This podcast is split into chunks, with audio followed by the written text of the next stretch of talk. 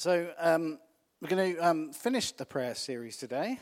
This, has been, this has been a great series. I've really enjoyed uh, talking about it. I know lots of other people have been involved in, in talking about it as well. Um, this is our 12th, our 12th week uh, talking about prayer, and it's amazing how much stuff you get out of prayer, okay? Isn't it? I'm just talking about prayer, all the different angles that are on, on prayer. Because remember, the reason we're talking about this is about building a culture of prayer, and changing, changing the culture of the church. So we have a culture where, where prayer is really, not, not that we've not ever really prioritized prayer in the past. I'm not saying that's the, the reality, but, but we want to just re emphasize emphasize that, that prayer is incredibly important. That God wants us to pray, that, our, that God wants His house, because ultimately the church is His, amen? Yeah. It's not, it doesn't belong to any, any people. Is it Jesus is Jesus is the head of the church. And he says, you know, Matthew 21, verse uh, 12 is written, he said, My house will be called a house of prayer. Amen. And we talked about we talked about the different angles of that, that ourselves as individuals, we should see ourselves as a house of prayer, that I will be a house of prayer. Amen. And also corporately, we see ourselves as a house of prayer. Amen. It's not just our personal personal prayer life, our, our, our, our prayer life with our church family in kind of corporate prayer that we will be a house of prayer too, and we have lots of opportunities as a church to, to pray in lots of different uh, ways um, going on uh, going on during the week. So um, I encourage you to get involved with those. Amen.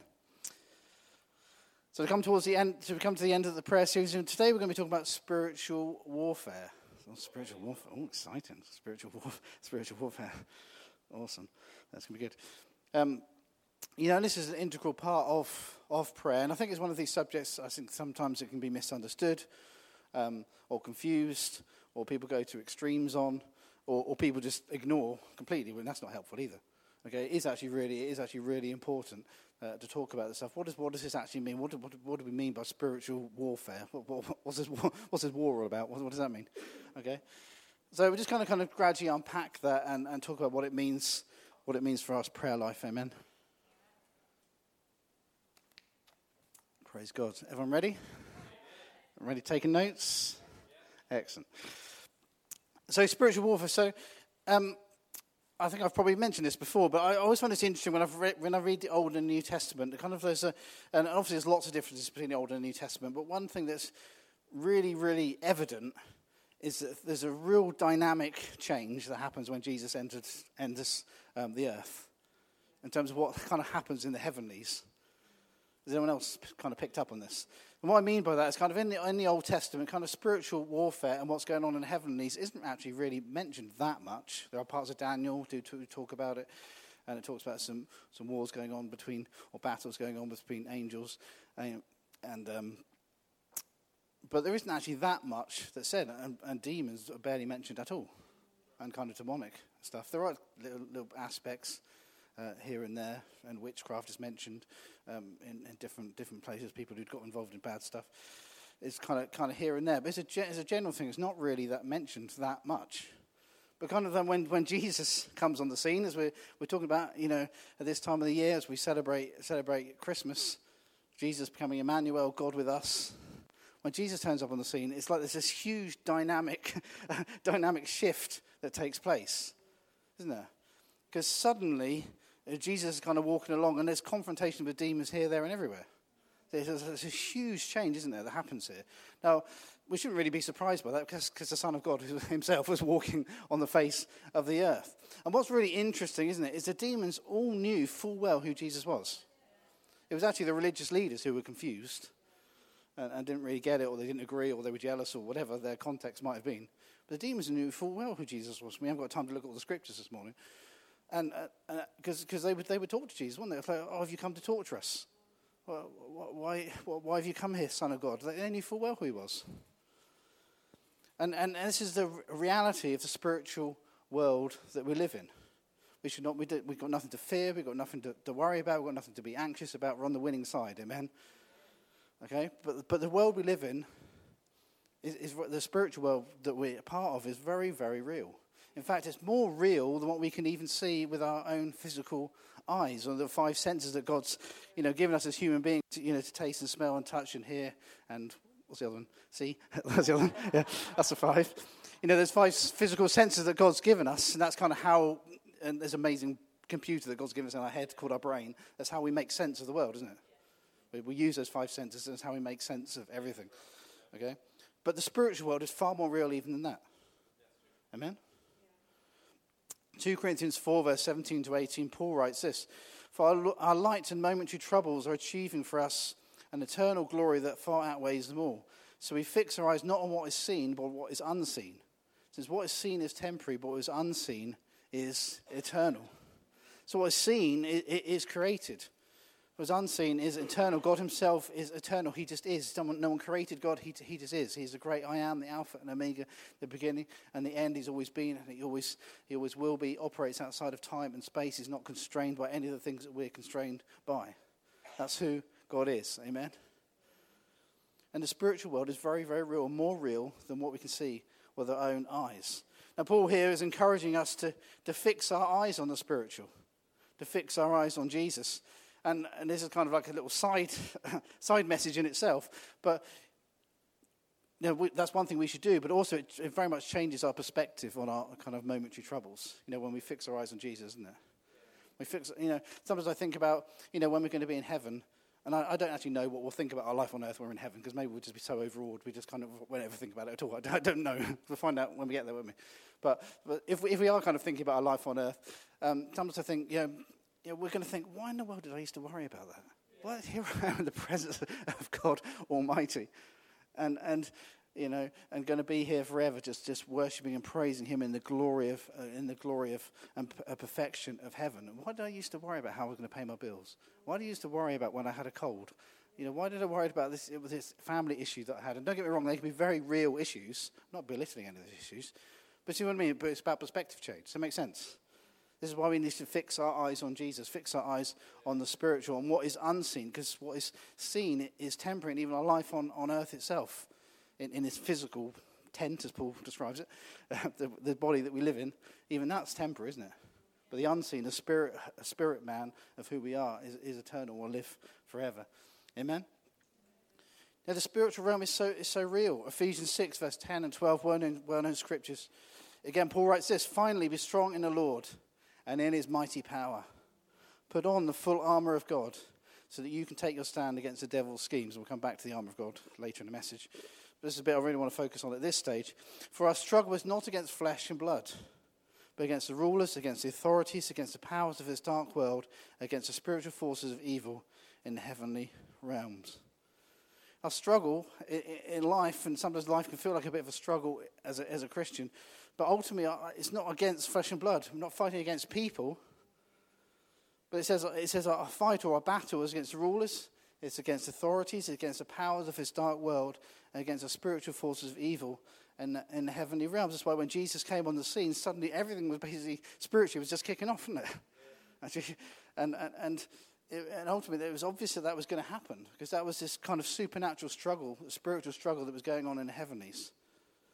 And suddenly the Son of God is, you know, there manifesting in, in human form on the earth. And, and suddenly uh, demons and spiritual forces are, are totally reacting to him. And of course, it was spiritual forces that want, wanted, Jesus, wanted Jesus dead. You know, we have to remember this in the context of the cross, and also we've taken communion this morning, is, is, is the devil and, his, and his, his friends, if you want to call them that, or the, you know, the spiritual forces, they did not understand what Jesus was going to do through the cross. They didn't get it. And we have to remember the fact that, and be encouraged by this reality, the devil is not all knowing. In fact, you know, there are five main attributes a bit of theology here for you, but it's important for us to understand this. There are five main attributes of God. You know, He's omniscient, He, he knows everything. He's omnipotent, He's all powerful, He's immutable, He never changes, He's eternal, He's always been and He always will be, and He's omnipresent, so He can be everywhere at once. Those are the five kind of main attributes of God, kind of in a theological definition. Okay? But the devil does not have any of those five attributes. You know, he, he's not immutable, he's, he's always changing, he's a deceiver.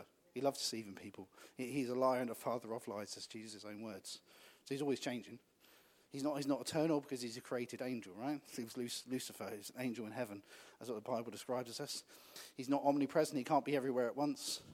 He's not omniscient. He's not all knowing. And he's certainly not all powerful. He's not omnipotent either. So the devil does not have any of the characteristics of, of God. Amen? And, and the devil is not all knowing. If the devil had understood the cross, he would have done everything to stop Jesus from getting there. That's the reality, isn't it? He would have done everything to stop that from happening.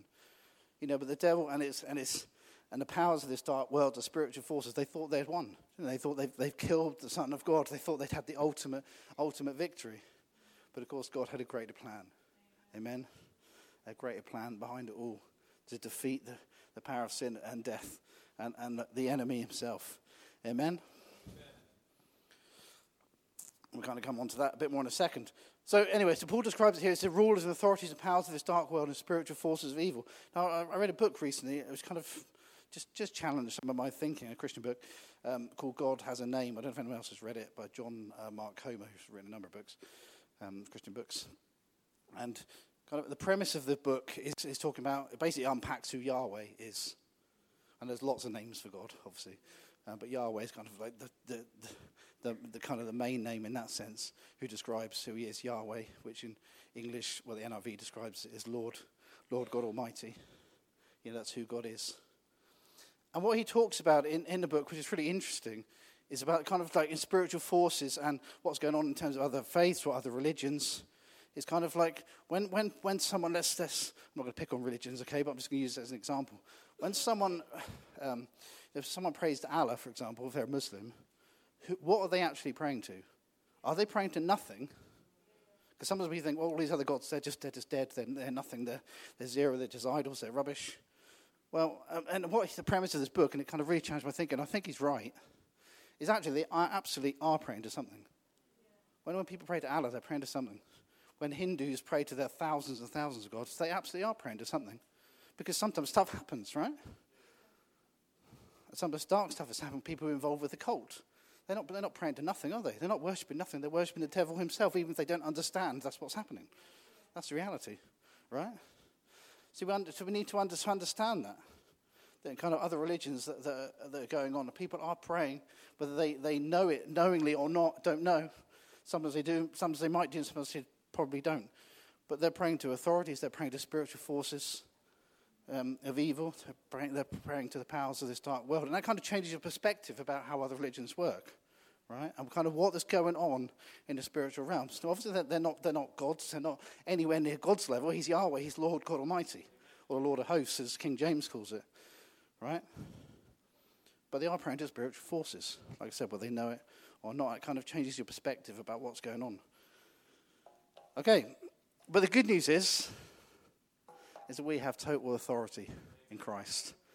That Jesus has won total authority. Now, we haven't got time to unpack all this because it would take you know, kind of be a whole series in itself, kind of like authority in the Bible and how, how it's changed over time. And, but of course, we know how, how Adam and Eve were deceived. The original humans that God created were deceived. And you know, they'd been given dominion over the earth. And because they were deceived, you know, the authority was stolen by Satan through deception, right? So that's what happened there. The spiritual authority was kind of stolen by Satan, obviously, ultimately, God was still in charge. Of course, that's true. Okay, but the authority that, that mankind had give, been given was stolen through deception, right? Everyone agree?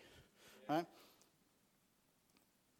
But what's so amazing is that God, of course, had an ultimate plan through the cross to win back that authority for us. And that's, that's what Jesus did. He won, he won total victory through the cross. There's, there's the number of scriptures that talk about the first, the first Adam and how, how Jesus, uh, as a second Adam, had to rectify, you know, uh, you know, what the first Adam had done. For that, for that authority to be won back for us, for that, for that legal authority that the devil or his hordes had over, uh, over, over human, human race, over us, our lives. You know, that has been defeated once and for all. Amen. I'm glad about that this morning. Paul writes this, Colossians 2, verse 13 to 15. When you were dead in your sins and in the uncircumcision of your flesh, God made you alive with Christ. He forgave us all our sins, having cancelled the charge of our legal indebtedness, which stood against us and condemned us. He has taken it away, nailing it to the cross.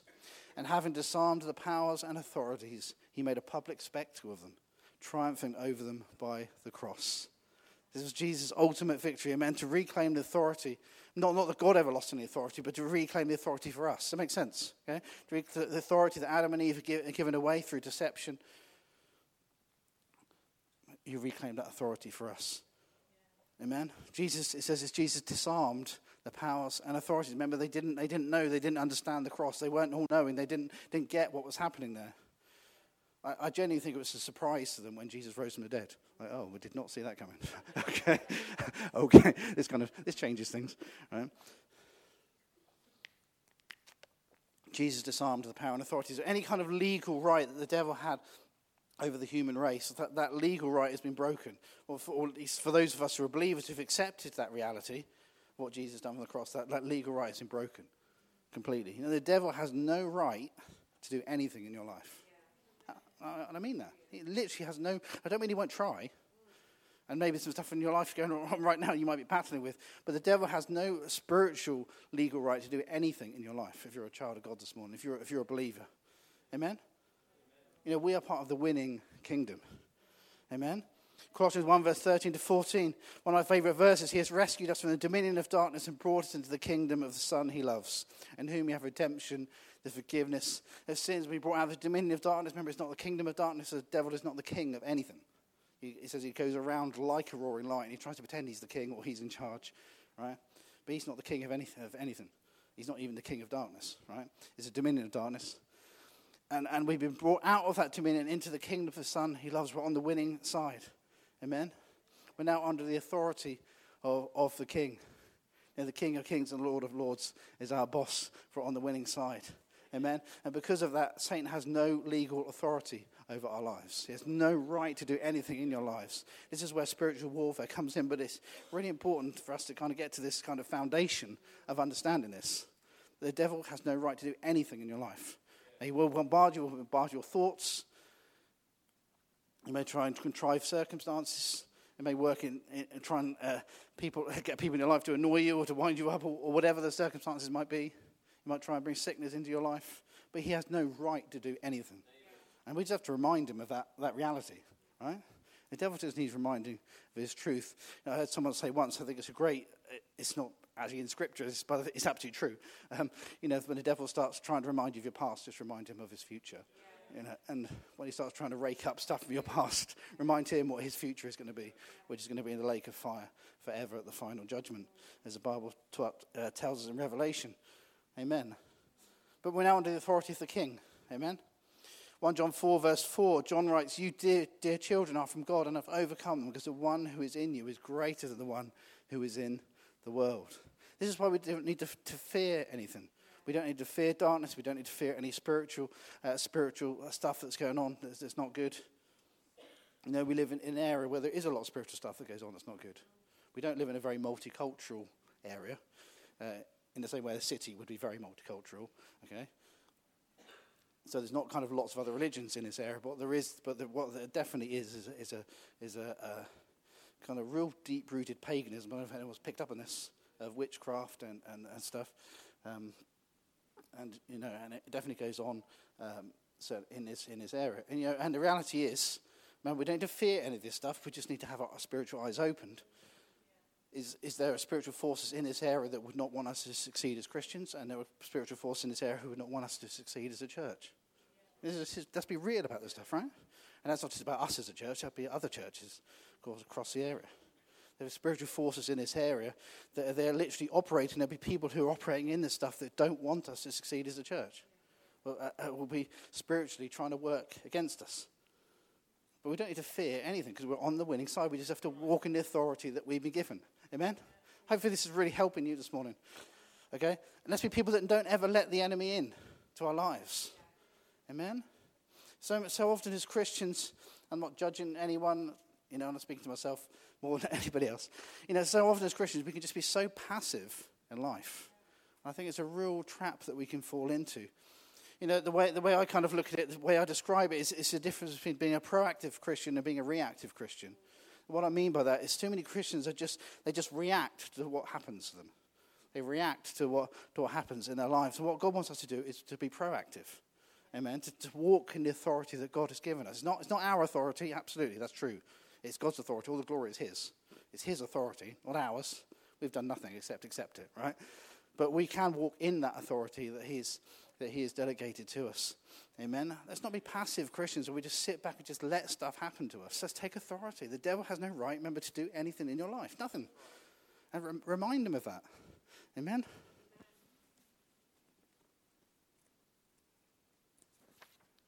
Praise God.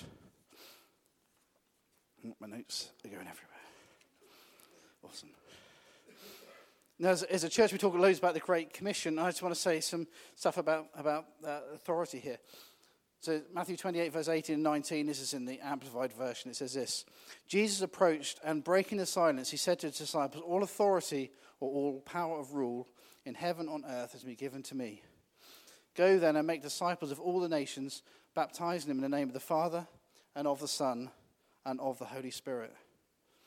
So Jesus makes this declaration of, of truth here, of spiritual truth of what is done. This, remember, this is just after the, just before the, sorry, just after the resurrection, just before the ascension, just before Jesus returned to heaven.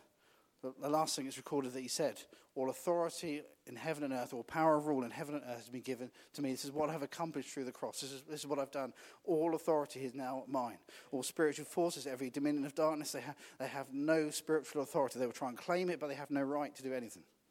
All authority is mine. And then he says, All authority on heaven and earth has been given to me. Go then. Right, the next verse Remember, remember, the Bible isn't written in verses. This is just to help us to find stuff. we have to remind ourselves of that reality sometimes. We kind of think, oh, then Jesus went on to verse 19. this, this, wasn't reading out numbers, right?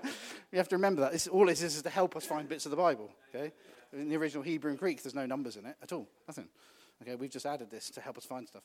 Remember, so we have to, you have to read it in the context of everything that's been said together, don't you? So, all authority, all power of rule in heaven and on earth has been given to me. Go then. And it's not coincidence that Jesus said that. What he was saying is when you go into the world and make disciples of all nations, baptize in the name of the Father, the Son, and the Holy Spirit, you go in that same authority. That authority that we given to him, he's won back through the cross and its death and resurrection. We go then in that authority. Amen? And you see that throughout the book, book of Acts and the apostles. Uh, I wonder if it just kind of at this stage, finally, the kind of the penny dropped of the reality of what Jesus did. You remember when, when Jesus rose from the dead, the, the disciples were shocked. Although, disciple, although Jesus said over and over again that's what he was going to do, they didn't, they didn't really get it. They didn't really understand the reality of, of what was going on. And, they, you know, we talked about the, the forces of evil thinking they'd won. The disciples all thought they'd lost.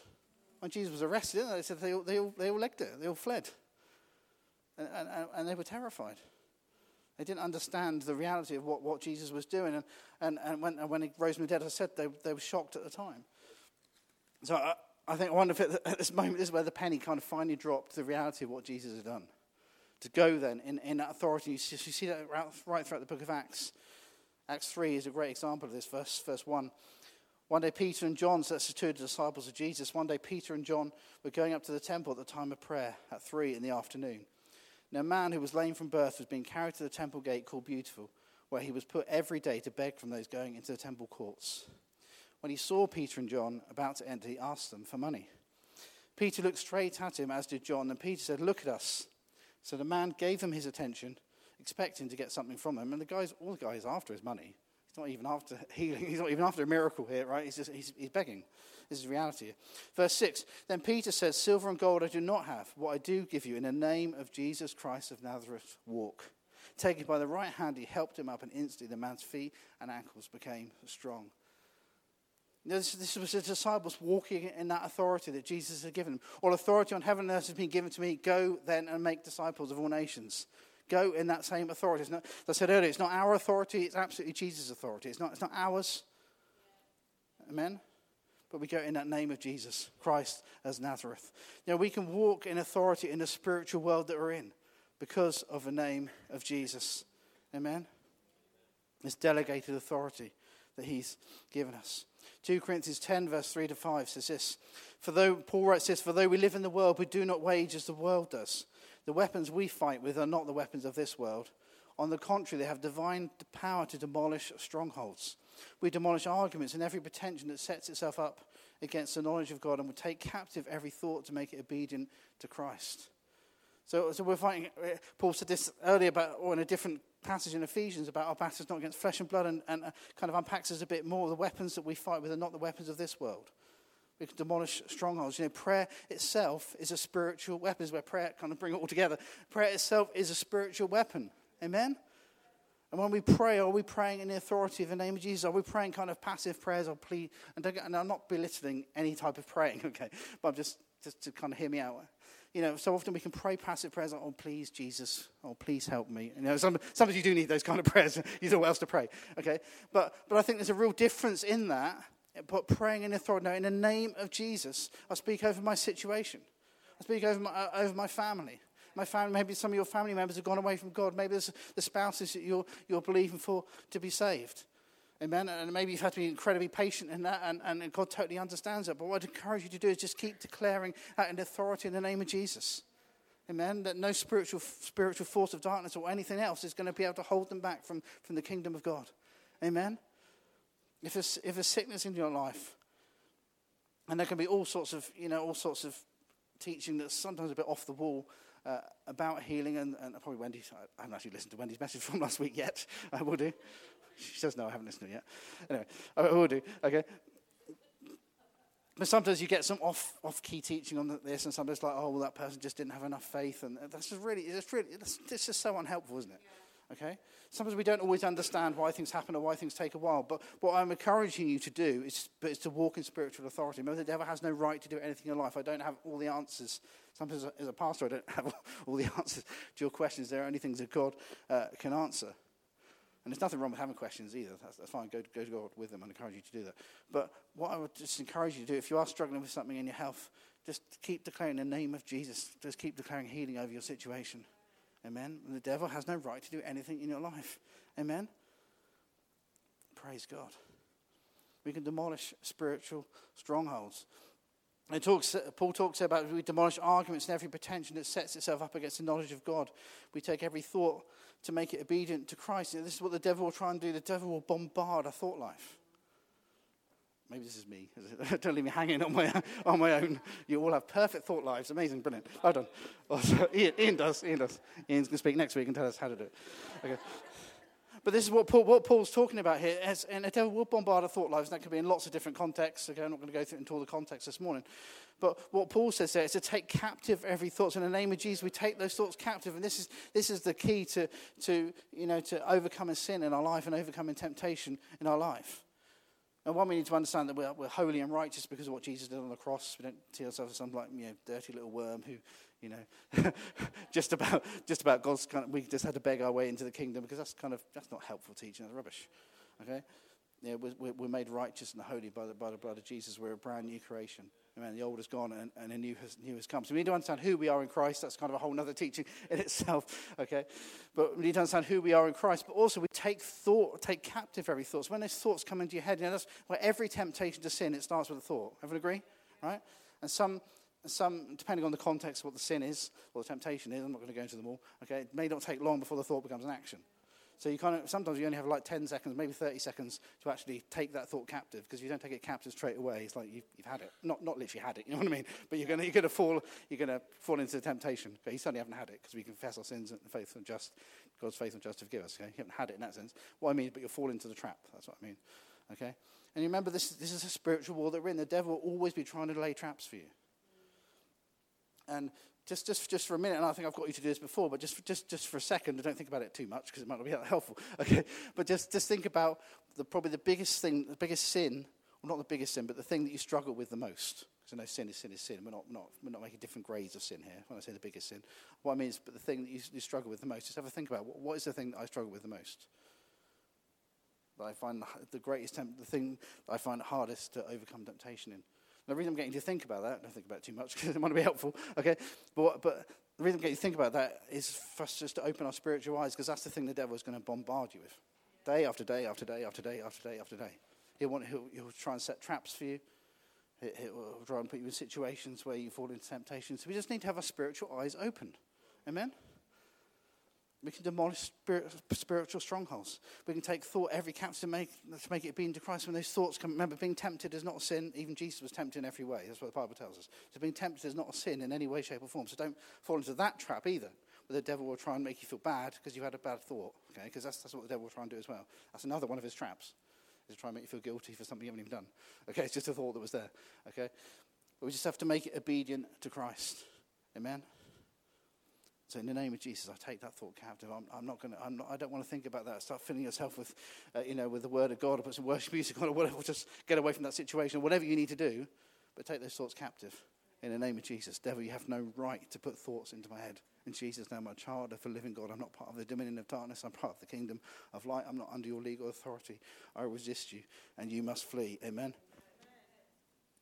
Praise God. That's what it says in James. Brings us nicely on to James 4, verse 7, where it says that Submit yourselves then to God, resist the devil, he will flee from you. You know, when we resist, when we, we do need to be submitted to God, that's absolutely true. Understand it's his authority, amen, that we, that we live under and operate under. But when we, when we understand that, we can resist the devil. He has no choice but to flee. We can, we can take authority in situations in our lives. Amen. Let's not be passive Christians. That's why I really just want to encourage you this morning. Is don't just don't be passive. Amen. It's sometimes seeing our prayers answered, it involves dealing with the unseen spiritual realm. Amen. So, so pray about that. Ask God to reveal stuff to you. Maybe there's maybe there's stuff that just you need to be aware of what's going on in the spiritual realm. Whatever the context of your prayer might be, maybe you need to ask God that. Okay? Let's be people who pray in the authority that Jesus has given us. Pray in his name. And all that's carried on that incredible name, the name Jesus, Yeshua, I mean the, mean the Lord, I mean Yahweh saves, the Lord God Almighty saves. What an incredible name that is. Amen. The devil has no choice but to flee. I read somewhere once about people who, it was a, it was a Christian book, okay, before you worry about what I'm about to say. It was a Christian book, uh, but it was, it was, a book about, um, about people involved in the occult and kind of what stuff that they do and satanic stuff. And, and what, was, what was interesting about this book is, is it said, you know, they understand how it all works. They totally understand about the name of Jesus. And this is go back to what the demons who, who totally knew who Jesus was. And, and people who are involved in the cult, they are terrified of the name of Jesus and terrified of the blood of Jesus. They totally understand.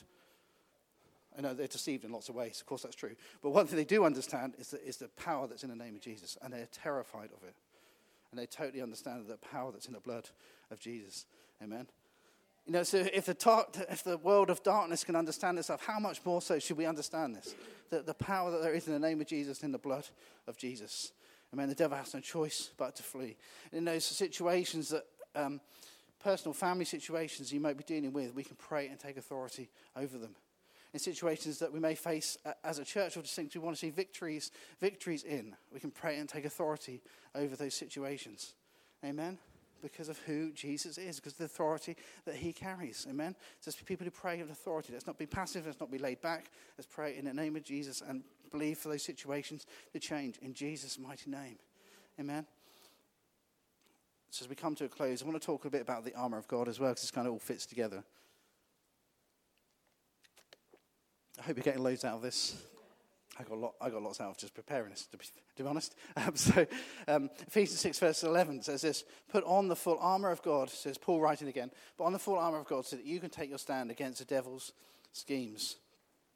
Now, the arm, armor of God is, is, is, so it's a spiritual armor, because it's not physical armor, it's a spiritual armor, and it's, it's both defensive and it's offensive. And as, as with all the Bible, we should understand the, uh, the, the culture it was written in and the context in which it was written in. You know, and I believe what Paul would have visualized here would have been a Roman soldier. Know, Paul was a Roman citizen itself, himself, the Bible tells us. Uh, the Roman, Roman Empire, of course, Israel was under the Roman Empire. All of, pretty much all of Europe was under the Roman Empire when Jesus was on the earth. And Britain, not long after Jesus, was conquered, of course, by the Romans as well. And, um, you know, and Roman soldiers, they were very much feared. They, they were feared, they, they were hated, they were probably the best trained army that's ever, uh, probably true, arguably anyway, arguably the best trained army that there's ever, ever been. They, they, they, they were terrifying to people. And this is kind of this is the, the context of what Paul. I'm sure this is what Paul would have had in his head. This is what a soldier was at that time. Right? The Jews didn't have any soldiers, not not not, not that, not at the time of Jesus, or the time Paul would have been writing this all the, all the soldiers then were Roman. So this is what Paul would have had in, in his head, uh, a kind of a Roman, a Roman soldier. And I want to look at two uh, specific aspects of this, and we'll look at a picture on the screen in a minute, not quite yet. But Ephesians 6, verse 16 to 17. Just want to focus on two kind of aspects of the armour of God, and this kind of be a whole series in itself, the armour of God, looking at one each week. Okay, but I'm going to go through this quick. But in addition to all this, take up the shield of faith with which you can extinguish all the flaming arrows of the evil one Take the helmet of salvation and the sword of the Spirit, which is the word of God. So remember, the armor of God is offensive and it's defensive. So I'm going to just focus on two main aspects there the shield of faith and the sword of the Spirit. So Paul's encouraging us to take up the shield of faith. That's how we extinguish all the flaming arrows of the enemy. This is why it matters when we pray whether we're praying in, in faith. Okay, whether we're praying with faith and expectation. I said what I said earlier about healing, and of course I meant, meant that, okay? But, but of course, faith does have a huge part to play in seeing the, the, every arrow of the enemy, every kind of weapon of the enemy that would try and come against us, to rise up in faith and say, No, devil, you have no right to do that in my life. To take up the shield of faith, every, every flaming arrow he can try and fire at you. It will not be successful. Isaiah 54, verse 17 says, No weapon formed against us can prosper, will prosper. Amen? Do we believe that this morning?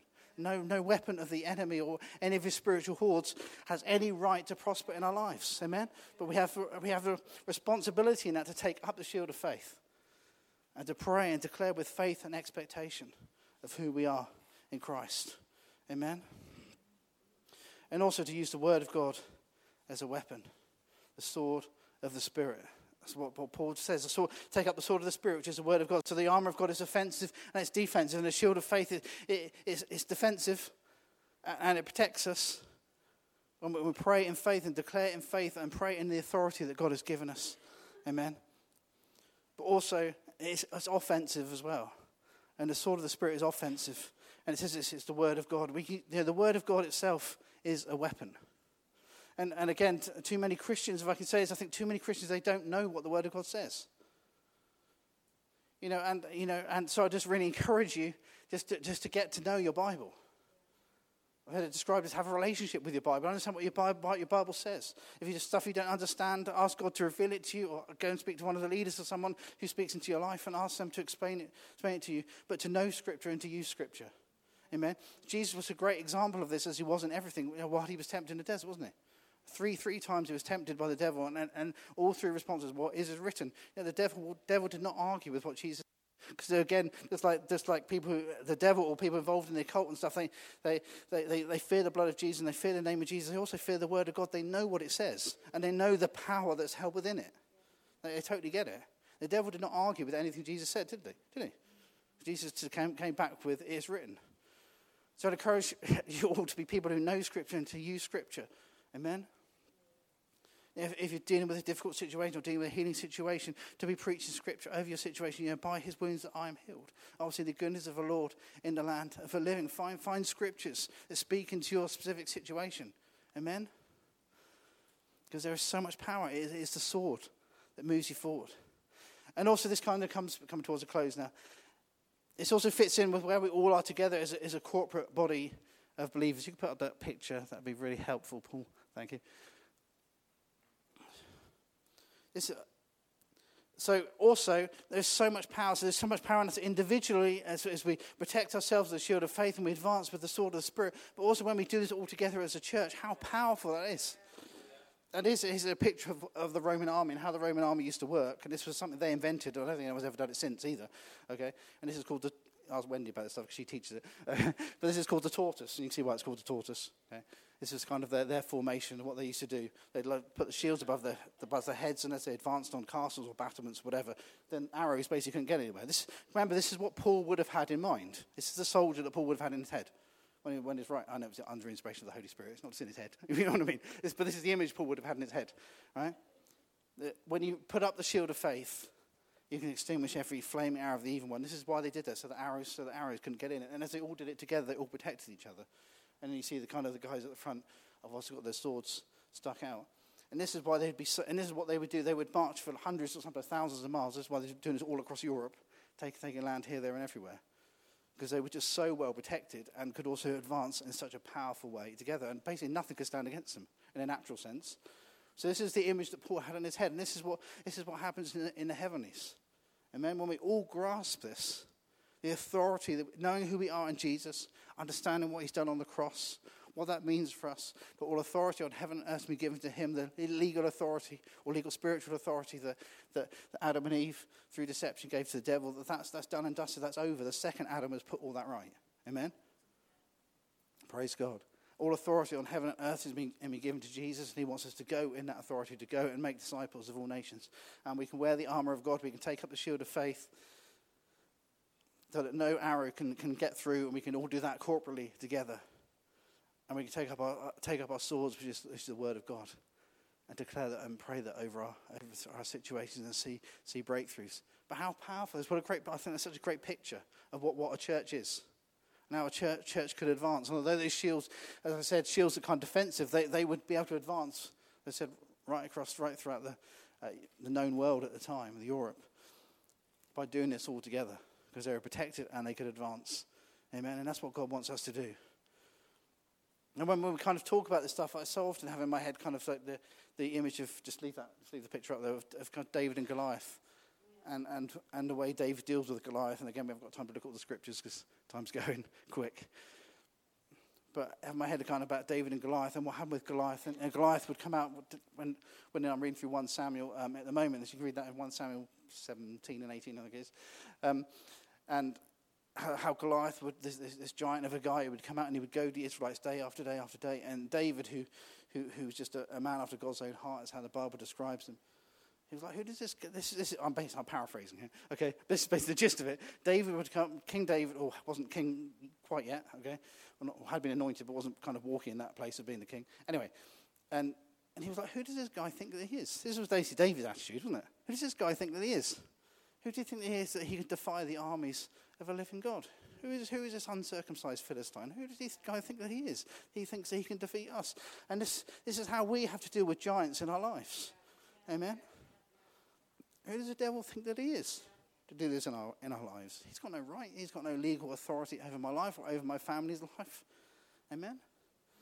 Who, who does he think that he is? Who do demons think that they are? That they can, they can try and usurp the authority that Jesus won through the cross? Who do they think they are? Any, spiritual forces in this, in this area that maybe, you know, uh, trying to stop what this church is doing or what other churches are doing, trying to stop the kingdom of God growing in this area. Who do they think they are? Right? He's, amen? You know, we're people, we're people, we're the armies of the living God. We've God on our side. Amen? You know, we will see victory, uh, see victory through him. Amen? And I believe as a church, we will advance, advance together when we walk in that same authority like, of, of that picture. And I'm just going to, I just encourage you to stand to your feet. I just want to pray over you this morning. You know, maybe in your life right now, there's some giants, some giants that you're facing. You know, it can feel like a Goliath in your life. I just want to just encourage you uh, this morning just to stand up against that giant. Who do these giants think that they are? Who do they think they are? They can stand against the armies of a living God. They can stand against us as, as children of, uh, of a living God. People who operate under the, the authority of the King of Kings and the Lord of Lords. Who do these circumstances think they are? Who do these demons think that they are? Who do these spiritual forces uh, think that they are? That they can try and stop the Word of God? Who stop what God wants to do? You know, we, we sang this morning, God cannot be stopped. You know, so often I think about this in terms of the church. You know, Jesus said that even eh, He will build His church. Even the gates of Hades cannot overcome what God wants to do. You know, for, for 2,000 years, people have been preaching the demise of the church. You still hear loads out in society about how the church is going to be stopped and, and how Christianity is no longer going to be growing. It's all, it's all rubbish. As people have been saying for thousands of years, there are more Christians on the planet now than there have ever been in history. This is reality. And so often we can have a westernized uh, kind of view, uh, view of society. Remember, 90% of the planet don't live in Europe or the United States. You have, to, we have to remember, only 10% of the planet live in Europe and the United States. And so often we have a very westernized view of how the world is. And people talk about the demise of the church, and not many people go to churches as, as, as they used to. And maybe that's true. Maybe people, a lot of people used to go for religious reasons. There could be all sorts of factors in that. But the reality is the church is exploding all over the world. It's estimated there's 150 million Christians just in China where, where it's heavily persecuted. Amen? This, this is what God's doing. Amen? That He will build His church, and the gates of Hades, the gates of hell themselves, cannot overcome. This is the authority that we can walk in. Amen? Praise God. Anyway, let's pray. so I'll go to another message otherwise. Praise God. Thank you, Lord God. Thank you, God.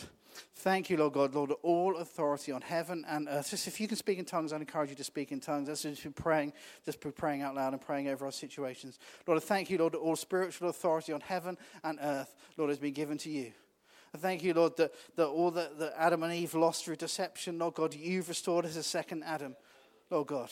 Lord, and we can go in that same authority, just like just like Peter and John, Lord, and that, and that guy who was that the beggar who was who was miraculously healed and wasn't even looking for healing, Lord, because they declared in the name of Jesus that that guy was healed. I pray we'll walk in that same authority, understanding who we are in You, understanding who we are on the winning side. Lord, we declare, Lord, over any situations that people may be facing right now, any Goliaths, Lord, in their life, Lord, in the mighty name of Jesus, Lord, that You will bring those giants down. Lord, we say to those giants, You have no, you have no right. The devil, you must flee. Demon demons, you must flee. You have no right to stand against children of a living God. Who do you think you are? You have, you have no right. And we stand against you in Jesus' name. We say you are defeated been defeated through the cross and in the authority that's been delegated to us. In the name of Jesus, we just declare defeat over you in the mighty name of Jesus. We declare health and wholeness and restoration and provision. Lord God, we declare, Lord, people, Lord, spouses, Lord, coming to know you, Lord, family members who may have gone away from you, Lord, we declare that you, Lord, that you will, Lord, Lord, restore the prodigals. Lord, will you do what only you can do. Lord, in every situation, Lord, you can do immeasurably more than all we can ask or imagine because all authority, Lord, it belongs to you. All power belongs to you. Lord, and everything you desire to do through this church, and Lord, in every church across this area, Lord, thank you, Lord, even the gates of Hades themselves, the gates of hell, Lord, cannot stop Lord, what you want to do because you will build your church. You declared that, Lord, it was true then and it's still true now, Lord, that you will build your church. And I pray, Lord, in this, in this, in this church, and Family Church, Waterside, and all the churches across this area, Lord, that your church will be built. Lord, your kingdom, Lord, will grow. Lord, your kingdom, Lord, will have total dominion. Lord, in this area, we pray against every spiritual force that would try and stop churches from doing what you desire them to do in this area. We just stand against in the mighty name of Jesus. We say they have no right to have dominion or rule over this area. We just declare your authority in the mighty name of Jesus. We say, You are King and you are Lord. Thank you, Jesus. Lord, we want to be people that walk in your authority. Thank you, Lord God. Lord, reveal, Lord, more of that authority to, to us. Lord, may we see so many breakthroughs, Lord, in, in our prayer life, Lord God. We look forward to all the testimonies, Lord, going to come as a result, Lord, of what you have done. You are so good. Thank you, Jesus. Amen. Amen. Amen. God is good. Amen. He's so good. Ah, praise God. That's good. It's a good end to the series, right? Praise God. And I know there's been loads of great feedback across the number of weeks we've been talking about prayer. So don't forget any of those you can listen to on Spotify as well. Um, we've got loads of great series already planned for next year as well. It's only a month till next year. so, so, so, anyway, it's crazy, it? Anyway, um, so we've got loads of great series planned for next year as well. So it's really, really exciting stuff. It's going to be going to be good. God's going to do some amazing stuff. So.